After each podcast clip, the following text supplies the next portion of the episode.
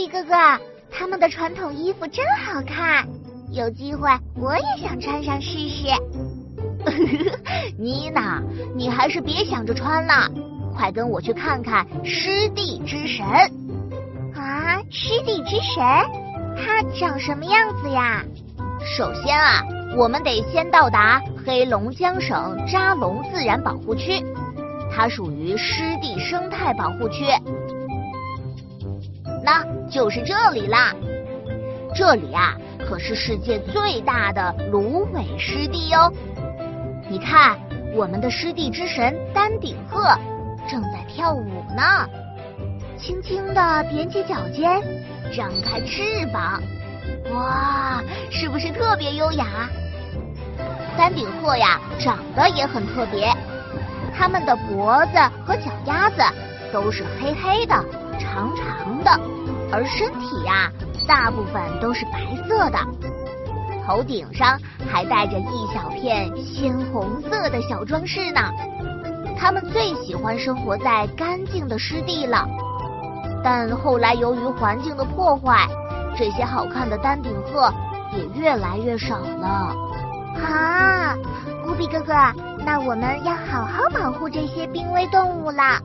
嗯，说起濒危动物呀，北平原上的东北虎也是其中一种。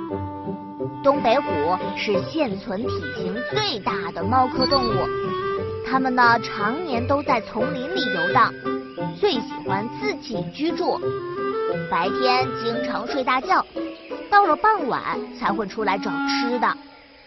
现在想见到它们啊，可不容易了。小朋友们，这节课我们认识了中国最大的平原——东北平原。